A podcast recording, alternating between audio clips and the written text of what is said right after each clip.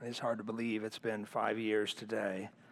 Um, Holly and I were talking uh, on our way home from our, our trip visiting with family last week. Uh, we, we certainly love our family, our biological family, very dearly, but in a real sense, a very real sense, deeper than I could explain to you in the time I have this morning. Um, the church is our family. Um, and I think that's as it should be. And so to you, I say thank you and I love you. And there's no, no one I'd rather spend a Sunday with than with you. This morning, we have in front of us a, a fourth divine distinction given to us from the first two chapters of God's Word. And I want to begin with a question Is every human life worth living? Is every human life worth living? That's the question that was asked by two German professors in, the 19, in their 1920 book. And I'm going to try to pronounce it. If you know German, you can correct me later. Die Freigabe der Vernichtung Lebensunwerten Lebens. Uh, the book title roughly translates permitting the destruction of life unworthy of life. Lebenswerten, Lebensunwerten Lebens, life unworthy of life. That phrase eventually became a philosophy among the German medical elites in the early 20th century. Was it right to waste limited and expensive medical resources on those whose lives weren't worth living. The brain damaged, the intellectually disabled, the psychiatrically ill were considered by these German authors mentally dead and empty shells of human beings. Surely killing such people would be useful both for the individual and the good of the society as a whole. Some lives were not worthy of life. Within two decades, that philosophy moved from the academic papers in the German elite and universities to the political realities of life in Berlin. Lebens unwerten Lebens, life unworthy of life, would become a rallying cry for Adolf Hitler and Nazi Germany. First came the, the forced sterilization of those considered hereditarily sick. No one knows for sure how many were sterilized, but estimates, generous or conservative estimates rather, range from between 200 to 350,000 people. After that came the mandatory registration of any child aged three and under suffering from a handicap or serious medical condition. Those children whose lives were considered unworthy of life were taken to killing centers that were called children's specialty institutions or therapeutic convalescent institutions. Yes, the, the Prince of Death often appears as an angel of light. Eventually, the program was expanded to include the extermination of, of youths that were considered juvenile de- delinquents and no value to society. Then came the, the sanitariums and the nursing homes. Doctors of any patient under long term care would, would fill out a form listing a parent's various medical conditions. That form would then be sent to a Nazi bureaucratic administrator who would mark the form with a red X, meaning that this was another life unworthy of life, or with a blue dash, meaning that this patient should be permitted to live. If a patient received a red X on their form, then the Common Welfare Ambulance Service, as they were called, would pick up those lives considered unworthy of life and transport them to one of six killing centers scattered throughout the country. It was only a matter of time until that slow and secret extermination of the mentally handicapped and physically disabled paved the way for the Nazi final solution to exterminate an entire ethnic group. Lebens unwerten Lebens, was the justification for the systemic murder of millions of people whose lives were not considered worthy of life. From the mentally and physically handicapped to political opponents to the so called ethnically inferior. Here's the question I want you to consider this morning Why is Lebens Unwerten Lebens life unworthy of life? Why is it wrong? Why is it wrong? Now, I don't know of a single person, single rational person, who would argue for the mass extermination of human life on the same scale of Nazi Germany, but many would argue for it on a smaller scale. Why is it wrong to encourage the sterilization of young people so that they don't bring new life into a weary world? Why is it wrong to encourage a pregnant mother to exterminate the unborn life within her based on the results of a prenatal test? Why is it wrong to take the, the life of a human being whose so called quality of life does not meet our standards? Why is it wrong to allow people to choose death with dignity? To answer these and other questions, you need to understand the distinction between life and death. And that's, that distinction, once again, is given to us right in the first two chapters of God's Word. So if you're not in your Bibles already, go to Genesis chapter 2. This is week four of this mini series on five divine distinctions in these two chapters of Scripture. These distinctions, understanding them correctly, is absolutely crucial to building a biblical worldview, a right and an accurate and true and life affirming view of the world.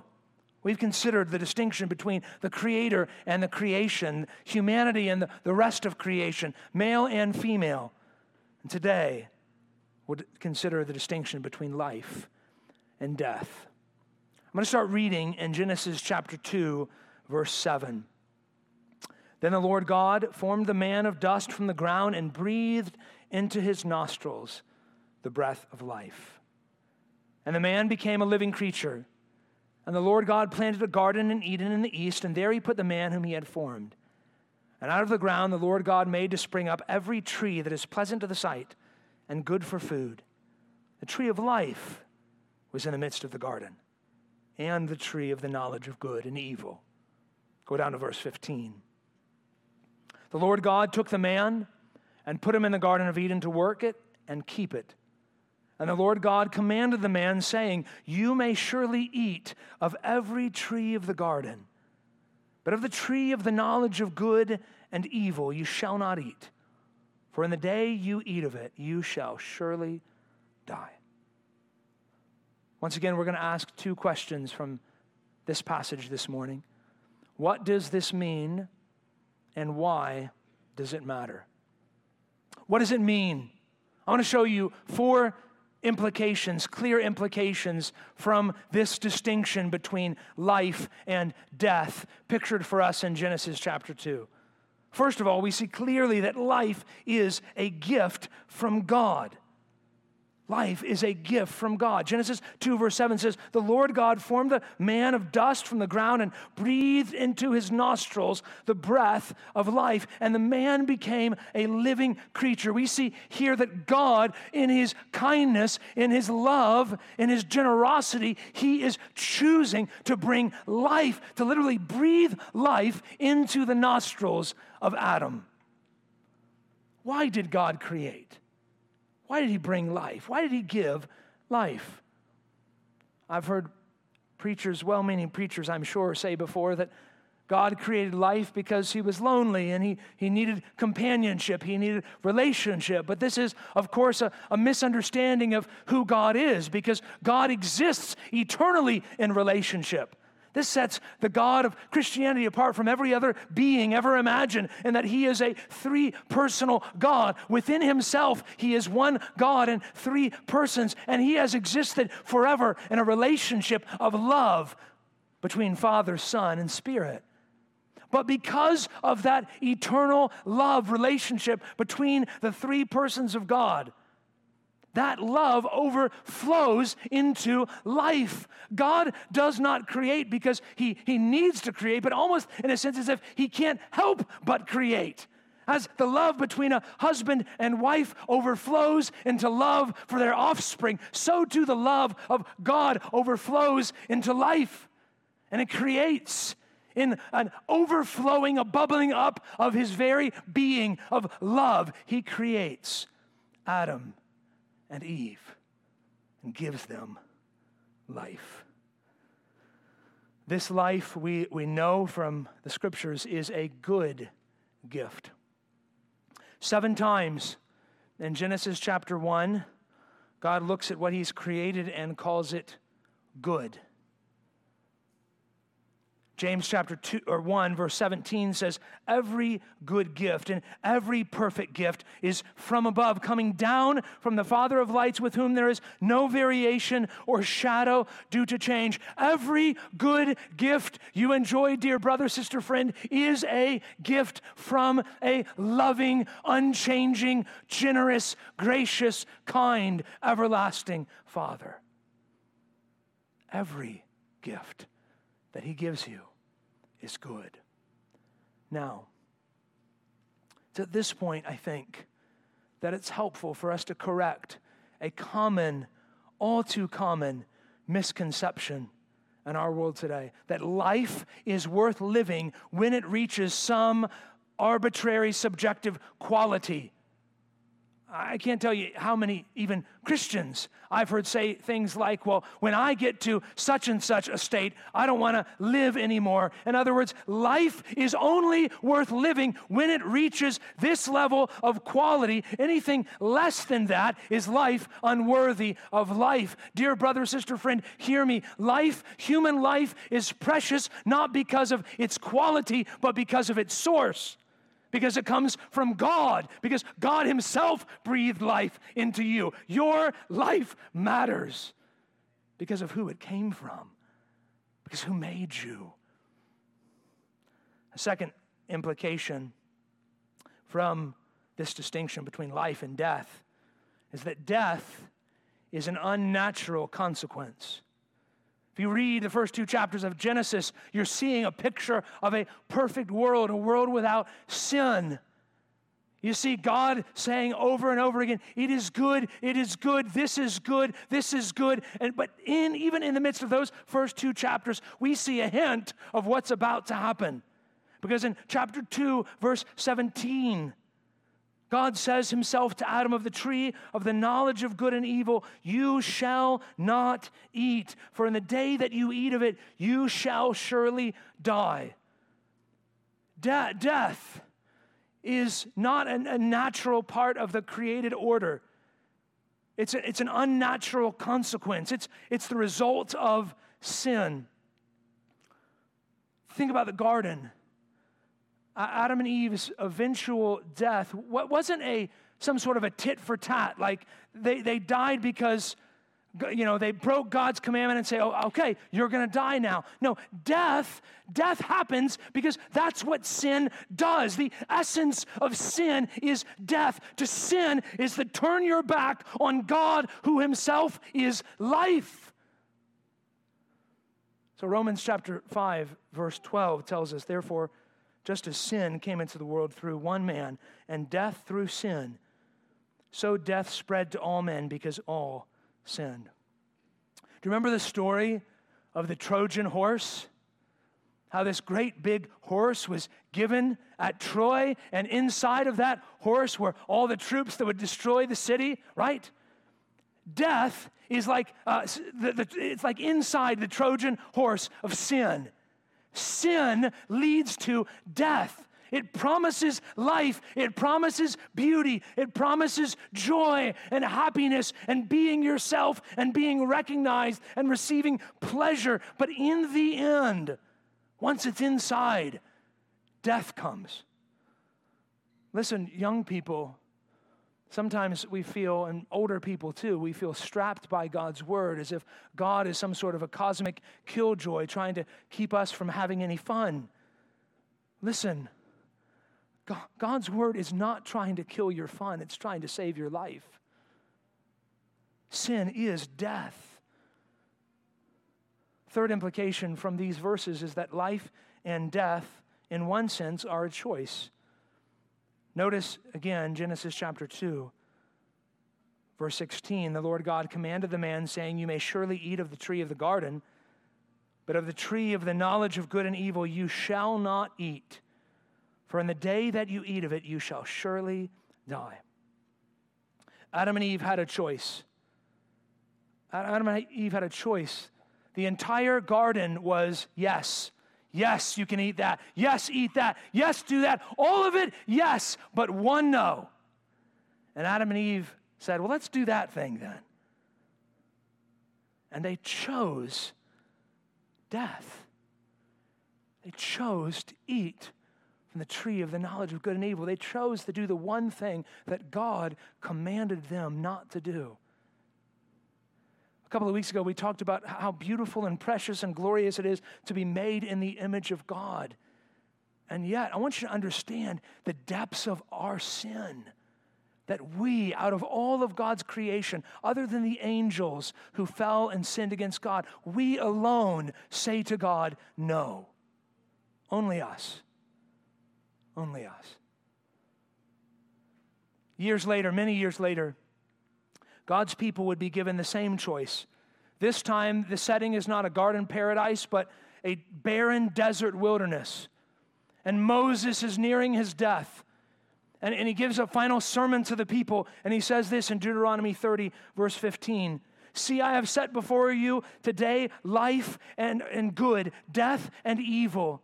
If you obey the commandments of the Lord your God that I command you today by loving the Lord your God, by walking in his ways, by keeping his commandments and his statutes and his rules, then you shall live and multiply. And the Lord your God will bless you in the land that you're entering to take possession of it. But if your heart turns away, and you will not hear, but are drawn away to worship other gods and serve them, I declare to you today that you shall surely perish. You shall not live long in the land that you're going over the Jordan to enter and possess. I call heaven and earth to witness against you today that I have set before you life and death, blessing and curse. Therefore, choose life that you and your offspring shall live. I love the way that Jesus Storybook Bible tells the story after Moses says to the people, Choose life. They say, We will, we promise.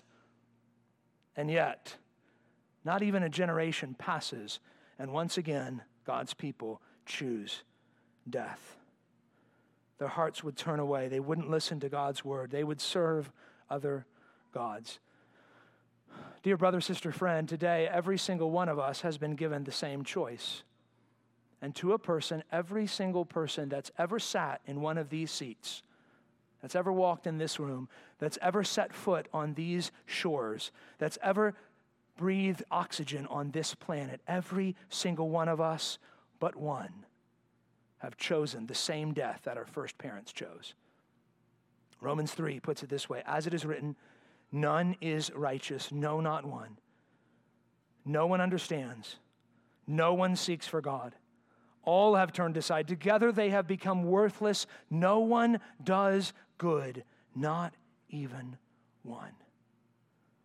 This is the heart of man rebellious, choosing death over and over and over again. So Romans 6 says the wages of sin is death. But the free gift of God is eternal life in Christ Jesus our Lord. Brother, sister, friend, do you realize that you too have chosen, by your sin, you have chosen death? You have chosen to rebel against the God of life. You've chosen to turn your back on him. Maybe you say, Well, I'm not that bad. I'm, I'm really not that bad. I mean, I'm not like the, the Nazis in World War II. Listen, God's standard is not just a little bit better than the Nazis. You understand that, right? God's standard is obedience to his law. And if we were to summarize the law as Moses does uh, through the inspiration of the Spirit and, and the Ten Commandments, and you were to measure yourself up against those Ten Commandments, I would imagine, in fact, I would guarantee that every single person in this room would find themselves guilty. You ever told a lie? you ever stolen? Have you ever dishonored your father and mother? Maybe you're clinging to the fact that you've never killed a person, but Jesus says to even hate someone or call them a fool or flip them off on the highway is to commit murder in your heart. To even look at another person with lust is to commit adultery in the heart. And that's not even to mention the ones that all of us commit, like covetousness or, or failing to keep the Lord God first above all other gods. Listen, we are guilty. 10 out of 10, we have fallen, every single last one of us. And the wages of sin is death. This might seem pretty hopeless. If we're all given this choice, and none of us choose rightly, why does anything even matter? Because there is one who chose life. He too was tempted, not in a garden paradise, but in a desert wilderness. And one by one, as Satan came to him and tempted him, he resisted those temptations, never sinned and died on the cross as if he had committed every sin. I don't think we fully understand the depths of what Jesus did on the cross. When he is in the garden crying out to the Father, let this cup pass from me, do you realize what he's about to do? Jesus, who has never once tasted the stain of sin, is, is now going to experience the shame of every sin. Now, listen, there's not a person in this room that hasn't felt shame because of sin, but thankfully, none of you have felt the shame of every sin. Can you imagine the weight of that? Can you imagine the weight of experiencing shame that you have never experienced in eternity and all of it, every single sin of God's people poured out on him? That's what he did. And so 2 Corinthians 5 says, For our sake, he, God the Father, made him, God the Son, to be sin who knew no sin, so that in him we might become the righteousness of God. Dear friend, if you're in this room and you're not, not a follower of Jesus, listen, we would plead with you choose life today. As our brother Mike reminded us earlier, it's not by working, but by receiving as a gift the amazing grace that comes to us not through your work, but through the work of God in Christ on the cross in your behalf. Life and death are a choice. Fourth implication from Genesis chapter 2 is that God is sovereign over life and death. God is sovereign over life and death. We see that He's sovereign over life and that He is the one that breathes life into Adam and into Eve according to his timetable, when he desires, when he chooses, God gives life to Adam and Eve, and not a second before his desire. It is his will that life would enter into those bodies, and he gives it when he wills. And he takes it away. He's sovereign over death. God warns them that death is the consequence of sin. And yet, if you know the story of Adam and Eve, you know that their physical death doesn't occur right away. He says, The day you'll eat of it, you'll die. Immediately as they eat of it, they're separated. There's a spiritual death that incurs, but the physical death that Adam and Eve eventually face does not happen until God ordains it to be so. So if you go forward just a few chapters to Genesis chapter 5, verse 5, it says that all the days that Adam lived were 930 years and he died. So for 930 years, Adam experiences a slow and painful observation of the effects of sin. And he dies exactly when God intends him to. God is sovereign over life and death. In 1 Samuel, Samuel's mother, Hannah, prays to the Lord, and she says in 1 Samuel chapter 2 The Lord kills and brings to life. He brings down to Sheol, that means the grave. and he raises up. God himself says in Deuteronomy 32 See now that I, even I, am he, and there is no God beside me. I kill and I make alive, I wound and I heal, and there is none that can deliver out of my hand. God himself says, I am sovereign over life and death. Here's why this is so important for us. When we say life and death are a choice, like we just said a moment ago, we, we do mean in a spiritual sense, you can choose between life and death, between following the path of sin that leads to destruction or following Christ, who himself is life. We don't mean that you have the choice to decide when your life should end. You did not choose when you first first would breathe the breath of life. And, dear brother, sister, friend, no matter how much pain you're in today, you do not get to choose. You do not have authority over when you breathe your last breath. That alone belongs to God. He is sovereign over life and death. That's at least some of what this distinction means. Why does it matter? Why does it matter? I'll give you four applications four applications from this distinction between life and death. Number one, life is worth fighting for. A couple of weeks ago, I told you about a scene from The Revenge of the Sith. Anakin has been having these dreams. Anakin Skywalker has been having these dreams, bad dreams about bad things that are going to happen to people that he loves. And he visits the wisest being that he knows, Yoda himself. And Yoda, in all his wisdom, says to him, Death is a natural part of life. Rejoice for those around you who transform into the Force. This is the belief of oneism, that everything comes from one substance. So therefore, death doesn't matter. It, it's not, you know, you shouldn't complain, you shouldn't grieve, you shouldn't, you shouldn't worry, you shouldn't fight death. Just accept it. It's just part of all that there is. That is not the worldview of Scripture. The worldview of Scripture clearly and consistently says that life is worth fighting for. If it's a good gift from a good God, it's worth fighting for, no matter what. So, some practical implications then, dear brother, sister, friend. We, we fight against abortion.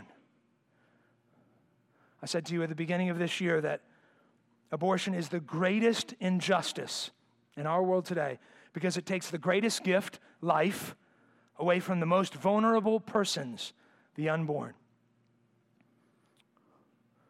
Listen, listen to me clearly. Brother, sister, friend, please listen to me. Hating abortion is not a political stance, first and foremost. It is because we believe the Bible. It is because we believe that life, all life, all human life is precious. Now, more and more today, the argument is being made that the life, the unborn life in a mother's womb, it's, yes, it's life, and yes, it's human life, but it's not yet a human person. And so, therefore, because personhood doesn't begin until a later point of development, it is okay to take that life because it's not a person. Personhood happens later. Now, the hard part, if, if you can get them to talk about it, is, is to ask them and get them to admit when does personhood begin? At what point is life worthy of life? Someone like Peter Singer would say that, that life is worthy of life at a later age, even after birth. And so infanticide is also permissible. Listen, this is nothing but Lebens und Lebens. It's classified and dressed up for the 21st century. It's the same demonic disease. Life unworthy of life. Listen, listen to what God's word says about life in the womb. Psalm 139 For you formed form my inward parts, you knitted me together in my mother's womb. I praise you, for I am fearfully and wonderfully made. Wonderful are your works. My soul knows it very well. God is sovereign over life. God gives life in the womb. dear brother, sister, if you're a follower of Jesus, for you to fight against abortion might be to be involved in a ministry like CareNet, counseling young moms, expectant moms, and encouraging them not to give up the life growing in them. It might be to, to stand outside of abortion clinic and hold a sign, and if nothing else, be a voice for someone who's choosing to take life away. Listen, that's not all that Christians should stand against. Uh, if life is worth fighting for, we fight against abortion. We also should fight against suicide. More and more people are talking about death with dignity. Euthanasia literally means good death, good dying. Suicide is, is presented as a humane alternative for those who have a lower quality of life and want to die on their own terms in their own time. This argument is based on two faulty assumptions. The first assumption is that death is better than life with suffering. That's what they're saying. For someone to say that, that we ought to be able to take our own life when life hurts enough, what we're saying is that death is better than life plus suffering. That's not true. It's not true. Listen, Holly and I were talking a couple of weeks ago. We were watching a Disney movie with the kids, and almost every single Disney movie the characters become who they are, the great person that they become by the end of the story through suffering, through tragedy, through pain. It is suffering that often makes us into greatness in the world's terms. So, why would we think that, that life is only precious if it's not accompanied by suffering? It's a faulty assumption. Another faulty assumption about the euthanasia movement is that suicide ends suffering. Listen, brother, sister, friend, suicide does not end suffering, it shifts suffering. If you're not a Christian, and this is painful to even say or, or think about, but it's true. If you're not a follower of Jesus, suicide simply shifts, trades earthly suffering for eternal suffering. That is not a good trade. If you're a follower of Jesus, suicide simply shifts your suffering onto the people around you that you love. Your suicide will bring pain to those who love you. It may lead to copycats. It makes it harder for struggling Christians to keep following Jesus. And let me just say a word to anybody in this room who might find themselves struggling in this area please hold on. Talk to someone. If, if God's people ought to be anything, we ought to be a place where we can talk honestly and openly and clearly with one another, even about the darkest parts of our lives. If life is worth fighting for, then we should fight for the sick. In ancient Rome, destitute families would often abandon the chronically ill to die. In Rome, sick or elderly slaves were r- routinely left to waste away on Tiber Island. Unwanted children were often left to die of exposure. If a father decided that the family couldn't afford to feed another child, that child would be abandoned on the steps of a temple or in the public square. Almost without exception, defective newborns were left exposed to the elements to die. We have a, an ancient letter from a father to his wife where he says about her unborn child, I hope to be with you soon. And if, if, the baby comes before I'm there, if it's a boy, let him live. If it's a girl, expose her and let her die.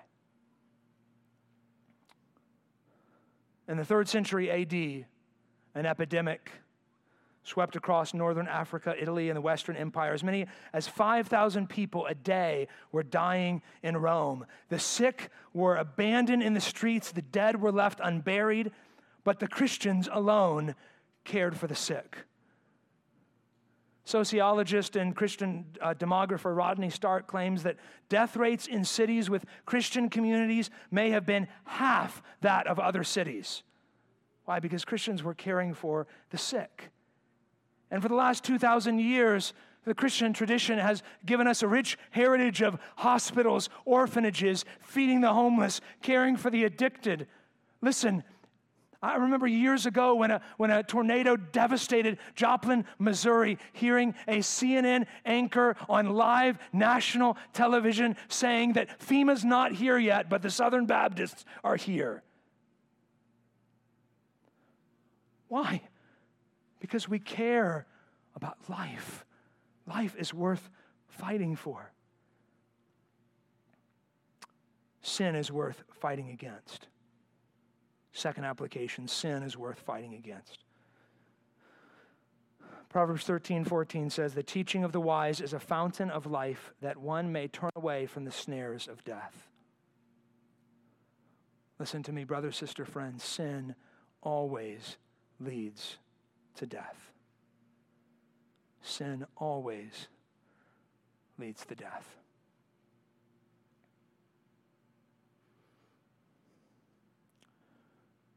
Do you remember as Frodo is carrying the one ring towards Mount Mordor? The ring begins to take him over, in a sense, to the point that he, in many ways, he's no longer himself, and he begins to tell himself as he gets closer and closer to destroying this ring of power if I just put it on just for a little bit, that will, it'll relieve some of this pain and torment I'm feeling. And he tells himself that he can manage it, he can control it. So too do every single one of us with our sin. We think that it's a pet that we can control, but we can't. You cannot manage your sin. Remember a preacher years ago saying that sin always takes you further than you want to go, keeps you longer than you want to stay, and costs you more than you want to pay. I wonder if there's someone in this room that finds themselves this very morning that you have been led along, enslaved by your sin, your bitterness, your greed, your lust your doubts, fears, anxieties. And you find yourself not the master of your sin, but its slave. Listen, today, today, God sets before you life. Choose life. For the unbeliever in this room, that's to turn from your sin and trust Him. Trust Jesus who died in your place. And to the followers of Jesus in this room, listen, listen to me. No matter how many steps you've wandered from Christ, it's always just one step back. That's not true in any other relationship, by the way. You sinned against your wife, your husband, your children, your parents, you might have to take a lot of steps to restore that relationship. With God, if we confess our sins, He is faithful. You can trust Him and just. He's going to do it in a just way. To do what? Forgive us our sins and to cleanse us, to scrub us down from all unrighteousness. You know, sin is a lot like going to the beach. And I, I have a love hate relationship with the beach. More hate than love, probably.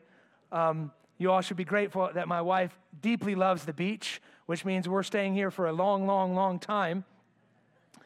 But a big part of my hate relationship with the beach is all the sand. Uh, we went to Pensacola and got to spend some time with my parents, and it was a wonderful thing. But we'll be getting sand out of stuff for years, I think. Um, I think that that's kind of what sin's like. Man, you get you get sin, and it's kind of like in every crevice of your body, there's sin. It's all over you, and it's over all your stuff, and everything is just corrupted and affected by it. And God says, Confess, and I'll wash you down. And listen to me. He does not miss anything. What a good God. What an amazing God. Third application death will come to all death will come to all. The book Unbroken about Louis Zamperini was subtitled A Story of Survival. In many ways, it, it was a story of survival. Zamperini survived bombings, plane crashes, shark attacks, disease, starvation, dehydration, imprisonment, torture, and more. But eventually there would come a challenge that even Zamperini could not survive. On July 2nd, 2014, he did not survive his battle against pneumonia. After 97 years of surviving, he finally lost the battle against death and opened his eyes in the presence of his Maker. So, in his book, Remember Death, Matthew McCullough says that at one level, calling Zamperini's or anyone else's story a survival story is like describing a fall from a 30 foot story building, a 30 story building, a survival story because it ends before the subject hits the ground. Listen, there are no survival stories in this life. Psalm 39 4 the psalmist prays, O Lord, make me know my end and what is the measure of my days. Let me know how fleeting I am. Hebrews 9:27 says, "And just as it is appointed for man to die once, and after that comes judgment." If, if COVID 19 has taught us anything, I hope it's at least helped us to sense the reality of our mortality. Dear brother, sister, friend, you will die. Unless Christ returns before you breathe your last breath, the day is coming when you will no longer suck in oxygen on this planet. Sobering to think about. It's hard to think about, but it's true.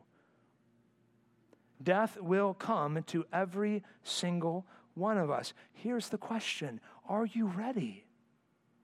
Are you ready, dear friend? Have you turned from your sins and put your faith in Jesus? That is the most important thing to do to prepare for that day. Because the day is coming, a day that none of us knows when we will open our eyes and see Him. And on that day, our excuses will matter none. It will not matter what your intentions were. It will not matter what you plan to do tomorrow. What will matter will only be what you have already done. Have you, will you today choose life and turn and trust this Jesus? Death will come to every single one of us. And to those of us who are followers of Jesus, listen, listen to me. You don't have to fear death anymore. You don't have to fear. Augustine once said that every single one of us is going to face some death, but many Christians spend most of their life worrying a thousand deaths that they never face. And they spend all of their life in fear of what could kill them rather than living here and now. Dear Christian, the world says, eat, drink, and be merry because tomorrow we die. The Christian says, eat, drink, and be merry because yesterday we were dead. We don't have to fear anymore if we know Jesus. Death is but the doorway into a new world where every chapter is better than the one that came before, as C.S. Lewis says. Number four, the gospel is our only hope. In 1961, a reporter named Hannah Arendt reported on the war crimes of Adolf Eichmann. Eichmann was the Nazi operative responsible for organizing the transportation of millions of Jews and others to various concentration camps in support of the Nazis' final solution. In many ways, uh, Eichmann was the kind of logistical mastermind behind the execution of Lebensunwerten Lebens, life unworthy of life. Yet when Arendt observed Eichmann on trial there in 1961, she was shocked by what she saw. He was ordinary, he was rather bland. He was a bureaucrat who, in her words, was neither perverted nor sadistic, but terrifyingly normal. And she coined the term the banality of evil to describe what she saw.